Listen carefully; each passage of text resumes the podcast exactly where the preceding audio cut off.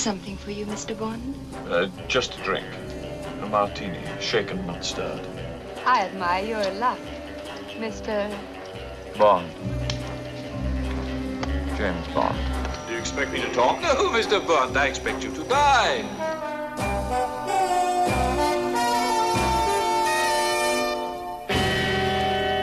Bonjour à tous, c'est Robin et bienvenue dans ce nouvel épisode du Vodka Martini, notre nouveau format qui nous permet euh, d'explorer la franchise James Bond avant la sortie du 25e épisode un peu plus tard cette année.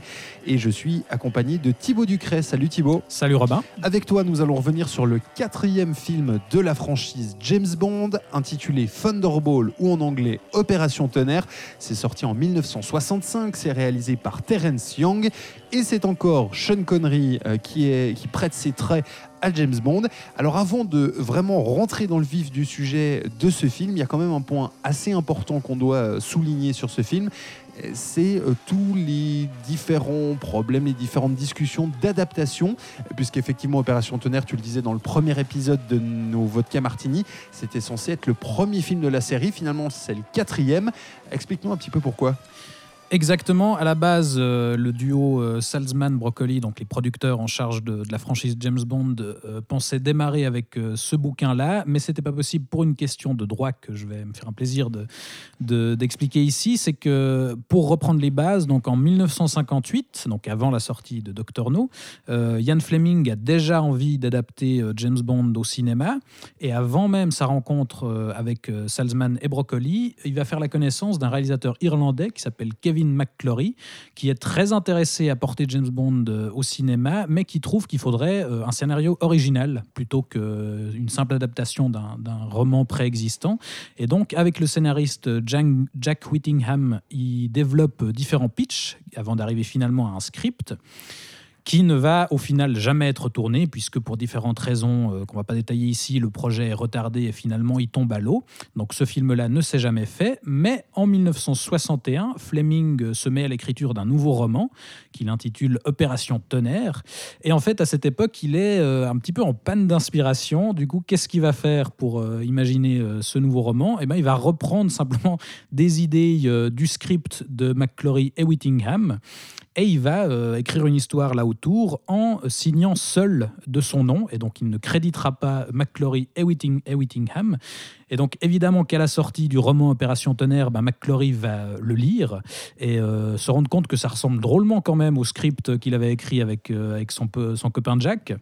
Et il va immédiatement lancer un procès à l'encontre de Ian Fleming. Et là, il y aura une longue bataille juridique qui va durer quand même un bon moment tout ça pour qu'ils arrivent à un accord, c'est que McClory obtient les droits d'adaptation du roman, Opération Tonnerre, mais également les droits de Spectre, donc cette organisation terroriste qui constitue euh, l'antagoniste principal des premiers films, et de Blofeld surtout, parce que c'est dans le roman Opération Tonnerre, en fait, qu'ils font leur première apparition, tous les deux. Avant, avant ça, euh, chez Ian Fleming, ils n'existent pas, et donc ça devient la propriété de McClory. Et donc au moment où euh, Salzman et Broccoli lancent leur franchise et réalisent un, deux, trois films, et où vient le moment de, de réaliser un quatrième film, eh ben, ils ont peur d'une adaptation concurrente qui de, de McClory, et donc ils ils s'arrangent avec lui et ils se mettent d'accord pour, euh, pour qu'ils puissent adapter eux-mêmes Opération Tonnerre et utiliser le spectre.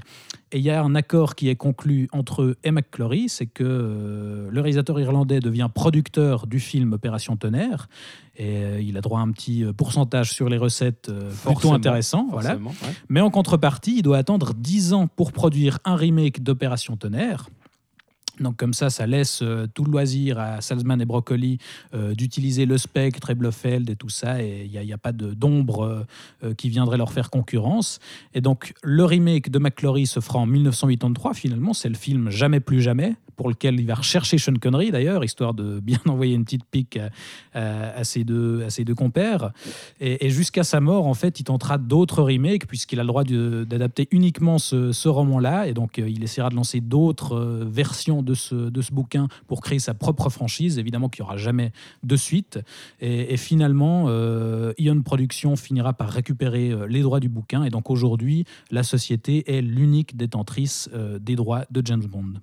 Donc ce Thunderball ou Opération Tonnerre, on l'a dit, c'est le quatrième film de la saga James Bond au cinéma, qui va donc nous euh, faire suivre Sean Connery, euh, qui va devoir récupérer deux bombes atomiques qui euh, ont été dérobées par justement cette organisation terroriste qui s'appelle donc Spectre.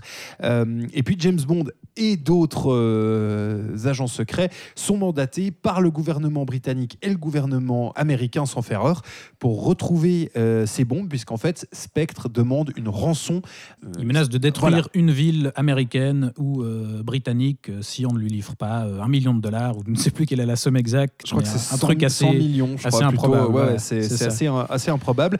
Et donc, on va suivre euh, James Bond euh, sur une île plutôt paradisiaque. Il va aux Euh, Bahamas en fait voilà. pour retrouver le, le numéro 2 de Spectre, Emilio Largo, euh, qui, qui, enfin, qui, qui, est- qui s'occupe justement de cette mission-là et qui détient euh, l'emplacement des, des missiles. Et pour ce film-là, euh, l'idée c'est de faire, euh, comme l'annonce d'ailleurs le, le poster, le plus grand de tous les bandes. Donc là, on vise la, la démesure pour ce quatrième film.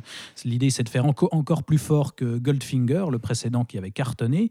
Et donc, euh, Guy Hamilton, le réalisateur de, Goldfinger, justement, est épuisé par, euh, par ce précédent film. Donc, on va rechercher euh, Terence Young, qui avait fait Doctor No et Bon baiser de Russie, et on lui donne carte blanche pour ce quatrième film. Et du coup, il va réaliser une espèce de synthèse de, de ces deux précédents films, mais euh, version plus plus, quoi. C'est-à-dire qu'on retrouve l'exotisme de Doctor No, puisqu'on est aux Bahamas, on retrouve un peu la même atmosphère, mais avec des scènes d'action encore plus ambitieuses que dans Bon baiser de Russie. Et des gadgets improbables. et des gadgets Voilà, improbables. Et, et le- tout ça, Franchement, le jetpack. euh, alors voilà, exactement, tout super. ça, on l'a, on l'a dès la séquence euh, pré-générique où, où James Bond euh, traque un colonel français qui est membre du Spectre. et Jacques qui- Bouvard. Jacques Bouvard, d'ailleurs, il y a un jeu sur ses initiales qu'on voit sur un cercueil et on fait croire que c'est James Bond, et en fait, non, c'est pas lui. Et donc, ce colonel français se fait passer pour mort et, et se déguise en fait en, en sa propre veuve. Et donc, James Bond va le débusquer et ça donne lieu à un, un combat mano à mano hyper brutal où il pète tout dans la pièce, il s'envoie des éléments de décor avec, et hyper dynamique parce qu'on a là encore, euh, comme les précédents, le montage de Peter Hunt qui est assez imparable.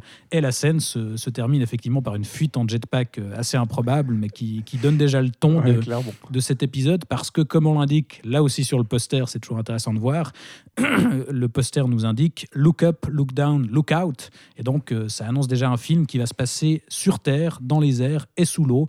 On va tout, observer, tout, tout explorer parce que la particularité de, de cet épisode, c'est qu'il y a énormément de scènes sous-marines Tout à fait. notamment une, une bataille finale entre, entre deux groupes de plongeurs qui, Qui est assez qui incroyable. a fait date ouais, et qui, Ouais, ouais, qui reste assez impressionnante à l'époque. On, on se bat au couteau, au harpon, aux grenades. Il y a des requins qui viennent s'en mêler à la fin.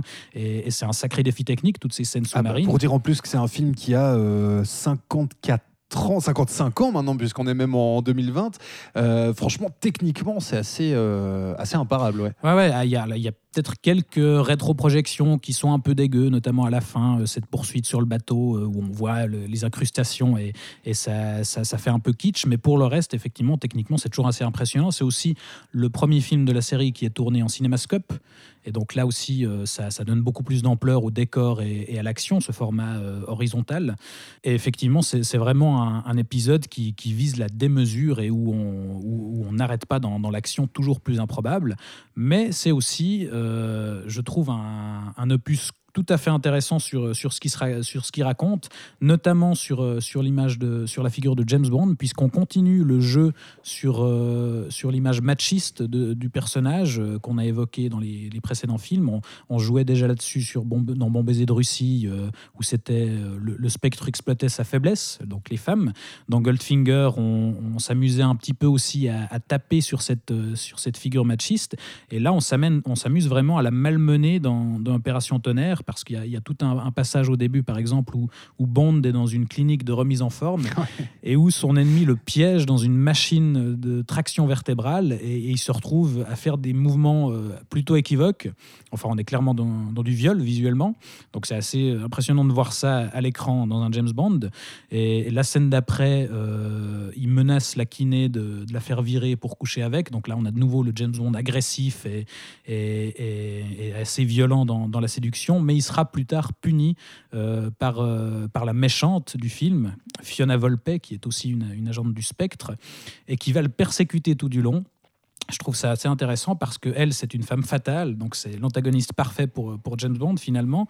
Et c'est pour moi une des meilleures méchantes de, de la saga, puisqu'elle va vraiment euh, le confronter, euh, le malmener. Elle le balade en voiture, un moment il est terrorisé. Euh, elle le casse en une réplique où elle lui renvoie à la gueule son, son, son- sa domination et, sa tentative de, de séduction. Il y a toute une scène aussi où elle le pourchasse dans les rues de, de Nassau pendant une, une parade musicale et où on a un vrai instant de tension. On retrouve d'ailleurs là l'influence de, Hitchcock dans cette scène. Et, donc là, on a un vrai personnage intéressant, je trouve. Et puis du coup, puisque c'est le quatrième film, on l'a dit, euh, de James Bond, et donc le quatrième film de Sean Connery, c'est aussi intéressant de voir peut-être l'évolution euh, du personnage qu'il incarne, du personnage de, James Bond, euh, qu'il a forcément fait évoluer un petit peu depuis les trois premiers films.